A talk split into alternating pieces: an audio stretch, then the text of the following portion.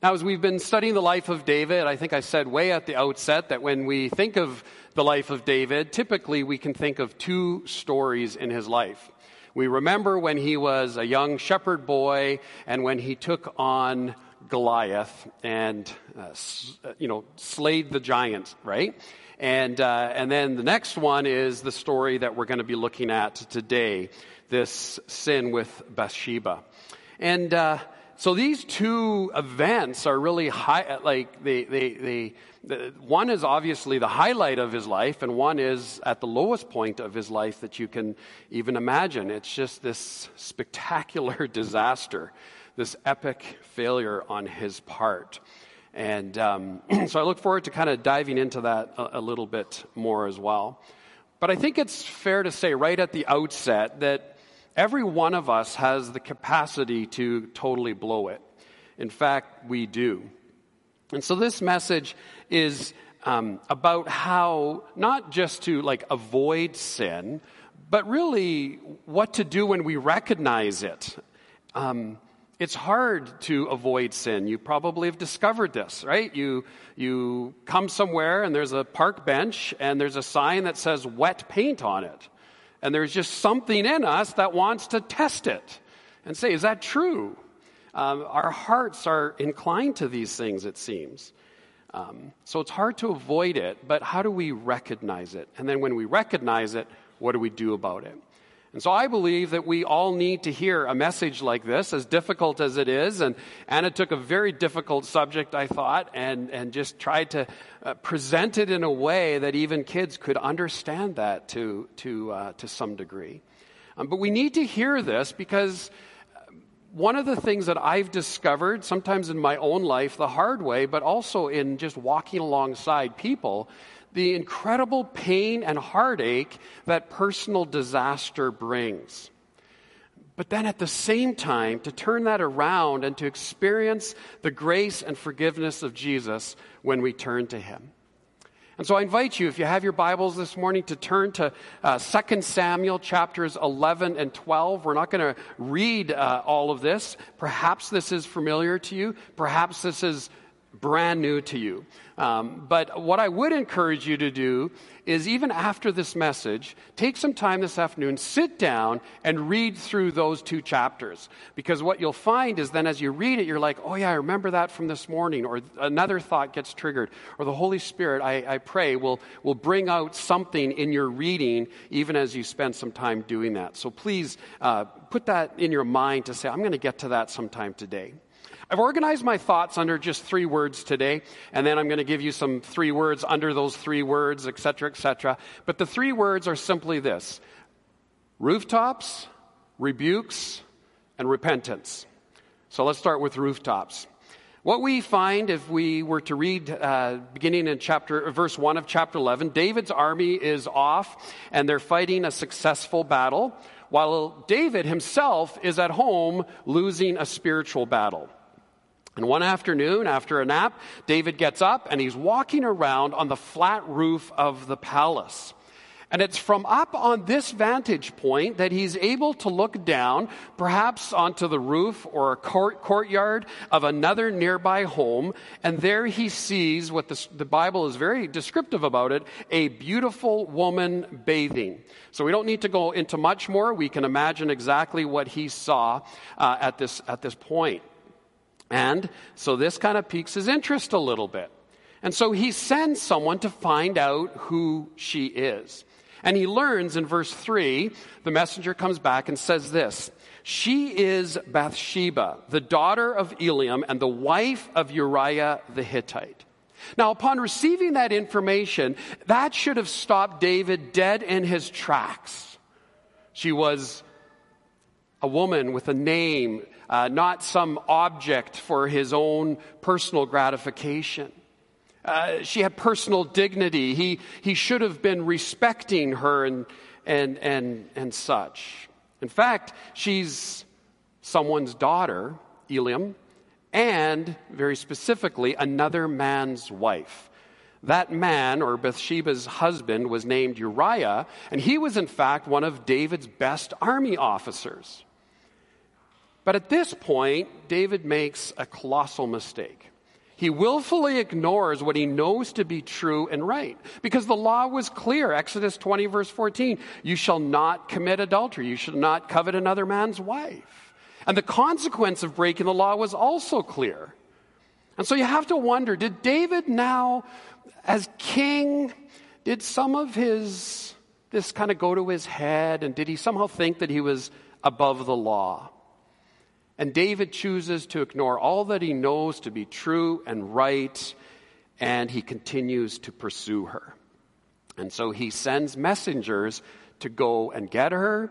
She comes, they slept together, and in case you might think they just cuddled, spooned for the night, kept each other warm, sometime later, the Bible says she sends a message to David I'm pregnant. It's stunning, isn't it? I mean, first of all, that the Bible would just even include this, it's just, it's kind of embarrassing. Here, David, who we've used words like brave and kind and compassionate, and uh, last week, uh, Pastor Quinn did a great job of unpacking uh, just David's heart for Jonathan's son, Mephibosheth, and, and just the, the love and the compassion that he had for him.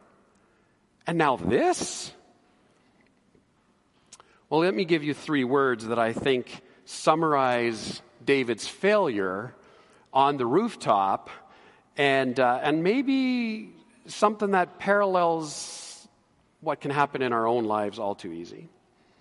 The first word I'm going to give you is just the word saw. So David sees with his eyes this beautiful woman. Now, seeing isn't the problem. The problem is, is that he kept looking. And as he kept looking, he went places in his mind that he shouldn't have gone. And he started to lust after her. Sometimes we can't help seeing, but we need to be able to look away. Uh, Martin Luther has a great quote about temptation. And he says this He says, You can't keep a bird from flying over your head but you can keep them from nesting in your hair. And I've always loved that. I know I've shared that before, but I, I think it's so visually descriptive of, these, of the fact that thoughts can come. We can see things with our eyes, but it's what we do in that moment. Do we keep looking or do we move away? The next word I want you to notice is the word sent. The verb actually to send occurs 12 times here in chapter 11 alone. And it begins with David sending his army to fight the Ammonites. Then David sent someone to find out who this woman was that he saw. Then David sent messengers to go get her. And you just see this over and over again. And the point I want to make with that is that the word sent really signifies the power and the authority that David had. He was the king. He was the ruler. If he told the, his warriors to jump, they would ask, how high? They, they, everybody had, you know, they knew that he had the authority and the power. And so he was able to send. And sadly, like many even today, David uses his power here to control and to take advantage of, to, to to manipulate a situation, to con- fulfill his desires, and so he sent for the woman. The next word is, is that he then took. It really is kind of an extension of the power that he had, but he took for himself what was not his to take, and he took another man's wife. And so all of this is so wrong. It's just total epic failure on his part. But at this point, he doesn't even own it. In fact, he doubles down on his sin. He knows it's wrong. He wants to try to cover it up. And so he comes up with what I'll call three failed plans for a cover up. Plan A is flat out manipulation. He, he uses his power again and he sends for, for Uriah, who's a valiant war, warrior who's committed. He's on the front lines and he sends for him because he, David's thinking, if I can get Uriah back home, get him to sleep with his wife, She's going to, nine months from now, is going to give birth, and nobody will ever know. This is his diabolical plan to cover up his sin. Uriah doesn't go home. Well, this frustrates David, so he has to come up with plan B, which is just simply more manipulation. Because David hears that Uriah doesn't go home and he's a little ticked off, and so he sends for him again. He uses his power and his authority, who's not going to go to him, and he starts to question Uriah. And Uriah is really principled. And some scholars actually think that Uriah may have actually already known. But maybe out of his own fear, he didn't confront David with this. And you read some of the exchange there, and you begin to wonder is there some truth to that? Because this wasn't a sin done under the cover of darkness that only David and Bathsheba knew about. There were messengers involved. There were people involved. There were maybe people who saw her leave that morning from David's palace. The rumor mill starts to talk, and pretty soon there's some. I kind of wonder what happened with David and Bathsheba. And there's a part where Uriah is talking, and he kind of says, You mean to go home to my wife? And you can almost imagine him putting a little emphasis on that my, and maybe just sticking the, the knife in a little bit and just trying to prick David's conscience a little bit. But David does all that he can to get Uriah to go home, including in this scene, getting him then drunk, hoping that in that state he'll go home to his wife and lay with her and then again cover up his sin. Again, Uriah doesn't do that. So David has to come up with plan C. At this point, it's just amount, it's nothing less really than murder at the hands of someone else because David sets it all up. And so he sends a message with Uriah back to the commander Joab, who's going to be completely complicit with this. Joab is the commander, actually, of the army with this message. And they're basically setting uh, a plan in place where Uriah will certainly be killed in the front lines of battle. I mean, what a, like, you think about this. There's lust, and there's adultery, and there's treachery, and there's murder. It's hard for us to really wrap our minds around this. It's complete disaster. And as the story goes, Uriah is killed in battle. And the text just says that Bathsheba mourned then for the loss of her husband. But David still wants to cover his sin. And so what does he do? He takes her as yet another wife, and then she gives birth to a son. And you almost imagine David at this point saying, Well, I kind of feel bad that Uriah died and a bunch of other soldiers in this plan that kind of went wrong died. And, but you know what? All's well that ends well. Eh, I got away with it. And the narrator makes it clear as to what God thought about this whole sordid affair.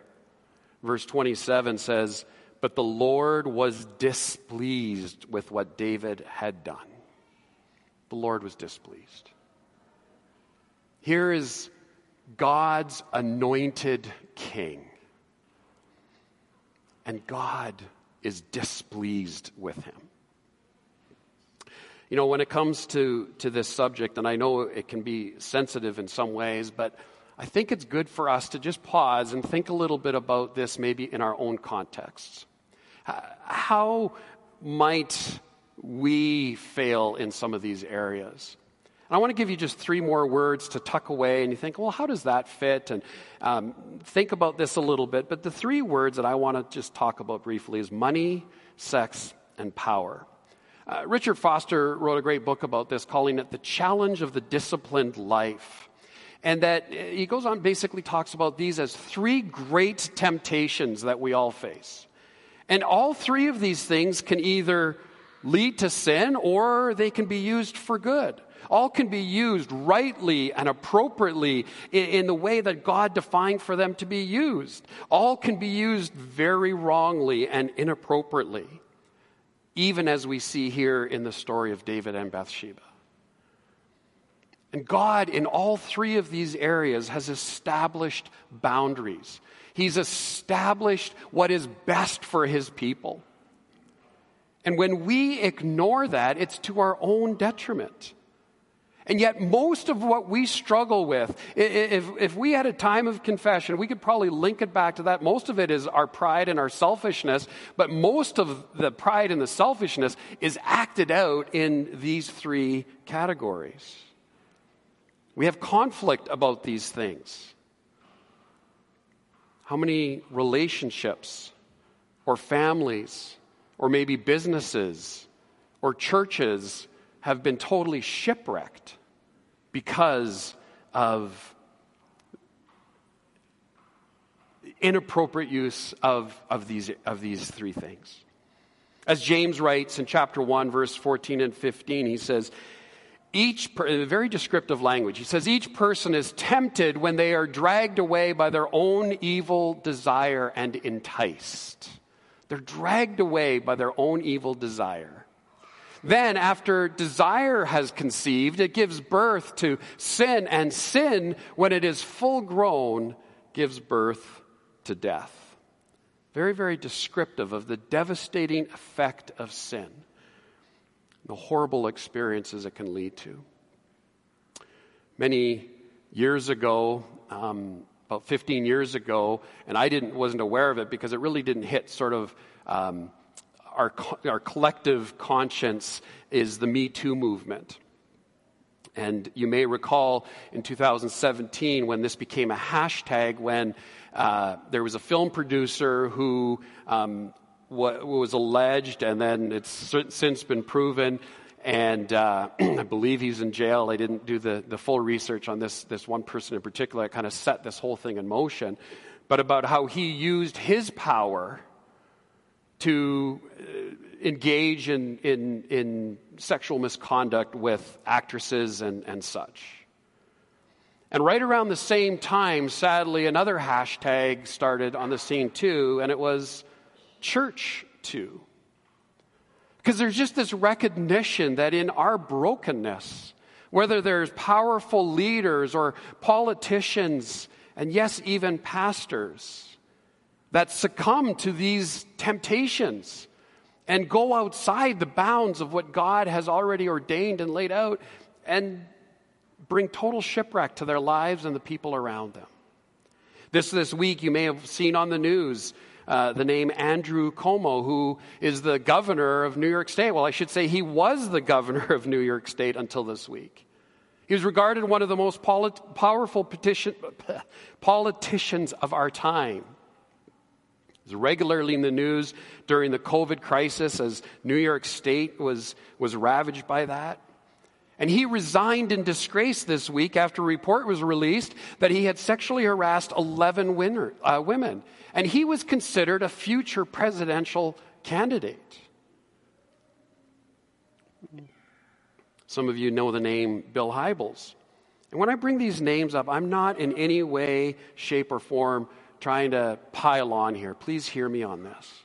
Bill Hybels was the pastor of Willow Creek Community Church in suburban Chicago. It was probably it was one of the largest, most influential evangelical churches in in, uh, in certainly in North America, if not around the world. Their reach uh, went uh, everywhere. And in 2008, allegations of sexual misconduct surfaced. Allegations that he has denied, but if you do a Google search, you're going to find out everything from his own daughter um, questions uh, that and, and uh, put a public apology for her own silence on this issue. Another name that you may be familiar with is Mark Driscoll. He, he was a pastor of Mars Hill Church in Seattle that just exploded in the, in the 90s and early 2000s and had multiple campuses around the Seattle area. And then the whole thing kind of imploded when, when allegations of his abuse of power as a senior leader and how he would berate employees and just some of the things that he did.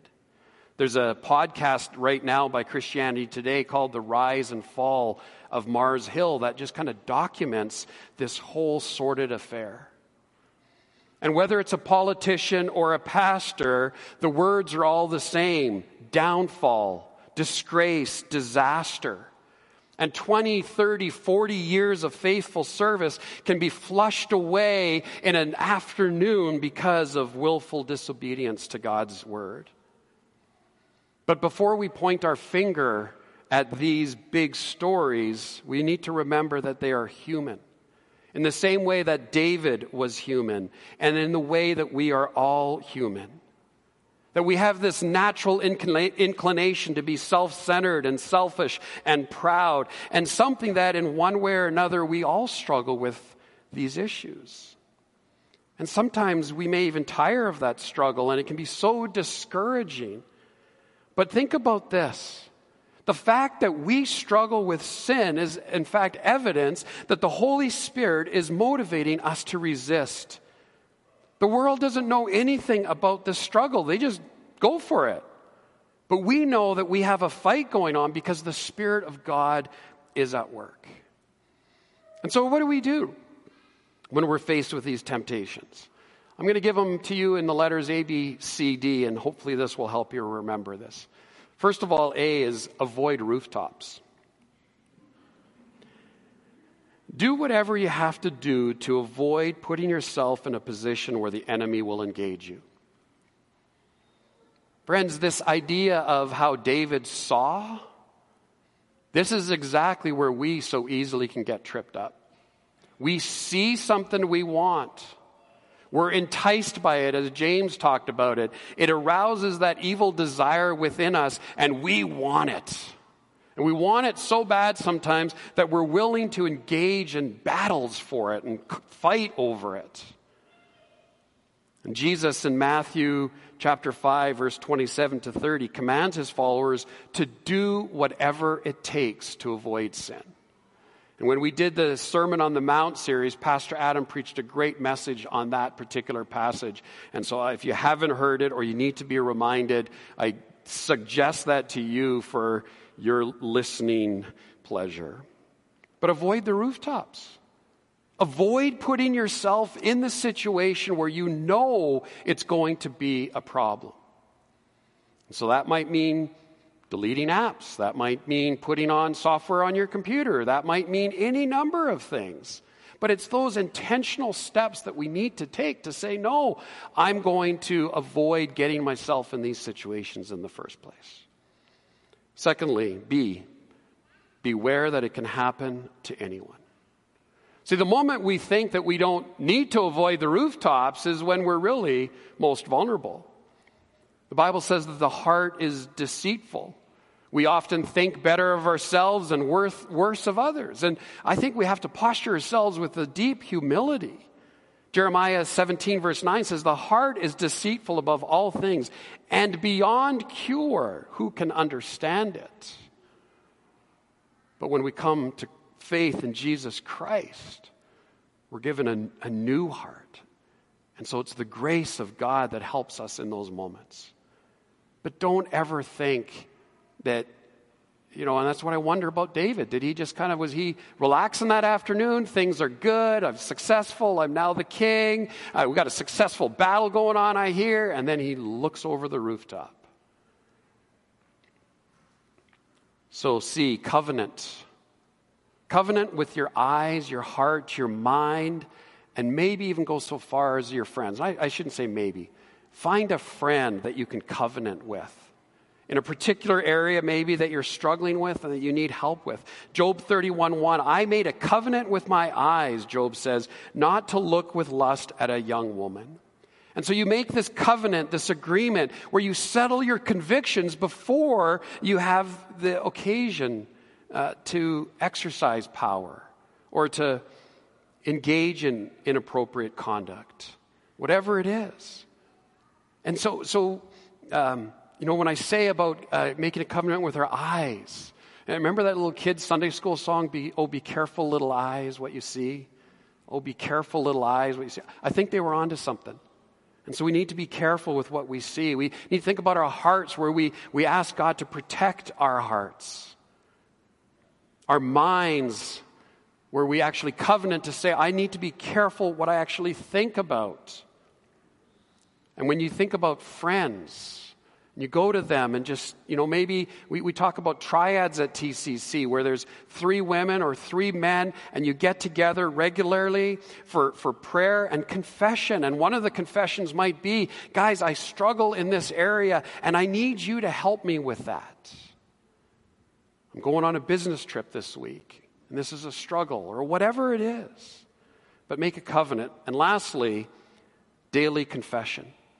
Just make daily confession then a regular practice, right? Where, like the psalmist says, Search my heart, O God. I have this little prayer pattern that I try to go through. I know most of it by memory, but sometimes I just pull it out and make sure that I, I haven't forgotten something for a while. And one of the first things listed there is just simply confess and repent of all sin.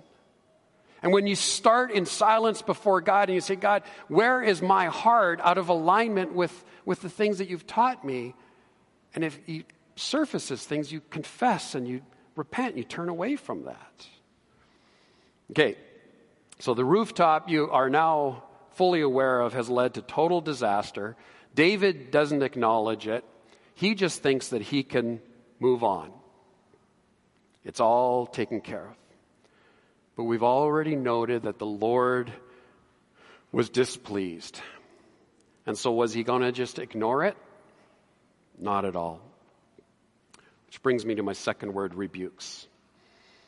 These last two will be quicker than the first one. 2 Samuel 12 then opens up, ironically, now with God sending Nathan. So there's that word again, but this time it's not David exercising his power and authority, it's actually God exercising his power and authority. And he sends Nathan. Nathan is a prophet. He's like David's pastor to him. And Nathan goes to David and he tells him the story that Anna uh, did so well in the children's spotlight. And basically, it's a story where the rich man took advantage of the poor man and took what belonged to, to the poor man for himself. And David is rightly furious and he announces this over the top verdict. He's now acting not just as king, but as judge. And he says, that man has to pay back four times. In other words, he took one of those little lambs. Now he's got to give him four back, make the thing right, pay restitution, and he deserves to die. And what David didn't realize is that he was just like that rich man who had taken from the poor man. And so Samuel turns to him and says, You are the man. Verse 7. This is the gotcha moment.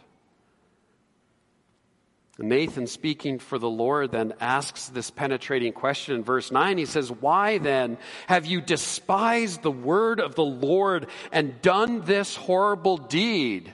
Why, David? Why? Why indeed? And because you did this, David, there's going to be consequences. And he basically announces that the son that Bathsheba is going to give birth to is going to die.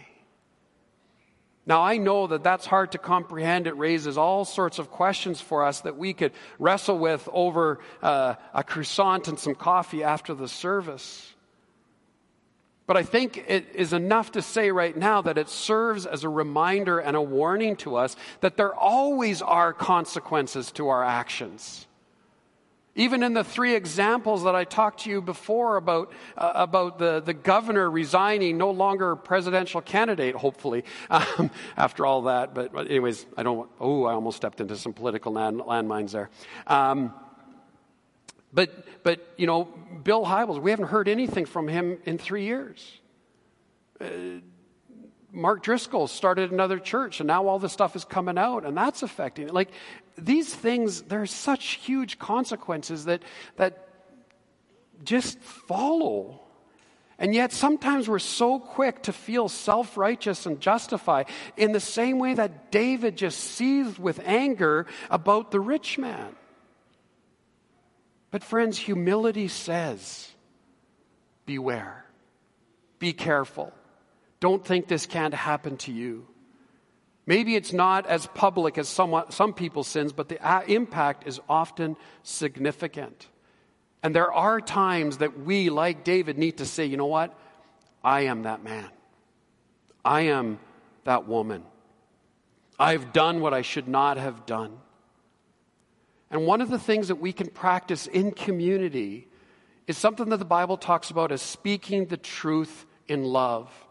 And in Ephesians 4:15, um, uh, the apostle Paul is writing to the church at Ephesus, and he ties this practice of speaking the truth in love as an important practice in growth and maturity for them. And this speaking the truth in love is something that I believe is practiced in healthy community. Because, like soldiers in an army, we rely on those around us. We're stronger together than apart. And there are times where you're going to see something, you're going to hear something, there's going to be a check in your spirit, and you've got a choice to make. Do you go to that person gently, compassionately, and say, I, I, I'm struggling with this, but I just need you to know that that made me uncomfortable? I didn't like the way that you looked at her. I don't like the way that you touched him. I don't, all of that was just seemed inappropriate in that context. It's like, whoa, I didn't even think about that. And we can help a brother or a sister avoid going down uh, a path that they shouldn't go down. And so sometimes we have to go to someone, and sometimes we have to be willing when someone comes to us to receive it with humility. And the real problem is, and this is a problem when they, when they looked at some of these uh, situations that have been in the news with the churches that I've talked about already, what they talked about is that there's so much silence and complicity that goes on. Just like the messengers, just like the people in David's story, they knew what was going on and they didn't do anything about it. And so we have to be on guard. Not that we're out, oh, always like our spidey senses up and we're, we're seeing things that don't really exist or we're bringing things up that really weren't true or whatever. But when there is something true, we need to go or we need to be able to receive it. Which brings me then to my last point, and that's repentance. When David, or sorry, when Nathan said to David, You're the man, David could have looked at him and just said, buzz off. David had the power and authority, and he could have done whatever he needed to do to get rid of Nathan. Instead, David now finally acknowledges his sin. He recognizes it, and he says in verse 13, 2 Samuel 12, I have sinned against the Lord. And Nathan going to David, rebuking him, cut David to the heart. He's been busted. It's now clear that he's not going to be able to cover up his sin. But, friends, there is one who is able to cover our sin. And so, right after he says, You're the man, and David says, I have sinned, Nathan's able to say, But the Lord, the Lord has forgiven you. Now, repentance doesn't mean there aren't consequences. I've already touched on this. Because Nathan goes on, he says, David, you've showed utter contempt for the word of the Lord, and because of this, you're not going to die, but your son is. And there's so much more there, but I'm just going to keep moving on this theme of repentance. How quickly do we turn to God in repentance? When somebody confronts us, when the Holy Spirit confronts us, how quickly do we turn? Not because we're beating ourselves up over our sin, but because we have the hope of the gospel, knowing that Jesus saves us from our sin, and knowing that in some miraculous way, God's big story is not derailed by our sin. God had a plan for David's life. David messed it up. But David was even able to confess it and return back to the God who loved him immeasurably. Eugene Peterson writes this. He says, David's sin, enormous as it was, was wildly outdone by God's grace. David's sin cannot, must not be minimized, but it's minuscule. It's minuscule compared to God's salvation from it. It's always a mistake to concentrate attention on our sins. It's God's work on our sins that's the main event. It's God's work on our sins. That's the main event. Friends, let me in closing give you one more R word because I think it's important. Because after there's rooftops and rebukes and repentance, there is restoration. And God continues to use David as king, leads him in another battle, and is the vic- victorious military leader that he was. But make no mistake about it, God did not minimize David's sin. David's sin was great, but listen, God's grace is always greater than our sin. It's always greater. I don't know how this message hits you today or how you need to respond. But I'm going to invite the worship team to come at this time, actually. And I want to invite you. If there is something that's stirring in your heart that the Holy Spirit has just challenged you on, maybe it's just you recognize, you know, there's an area of temptation that you struggle with that you just want prayer and some help with. I'm going to invite you to come as we sing this closing song. Maybe you just need to have courage to speak the truth in love to somebody. You, you know that there's something that you've experienced, you've seen, and you need to confront somebody with it. Maybe you need to pray for the humility to receive a rebuke. Maybe somebody has come to you and you did tell them to buzz off and it was none of their business. And you now realize, going, oh no, they were looking out for my best interests. And I need to go and ask for forgiveness of them. Maybe you just need to come today in confession and repentance and turning to God. Friends, we're all in need of His grace. So we're going to sing this song, Lord, I Need You. And it speaks to the fact that we do need the love and the grace and the forgiveness of God. let me just remind you again that we are not looking at the life of David to emulate him, to say, you know, what a great man he was, what a great king. Why aren't we more like him? The fact is that we're more like him than already like him than we care to admit. And sometimes we love really well and we're on a good place, but other times we completely blow it. We have dysfunction in our families too. Often our lives are very complicated. But like David, friends, we have a great God and we have a great King Jesus. And our goal is to be more like him. Not in our own efforts, but because of him. So, Lord, I need you. Lord, I need you.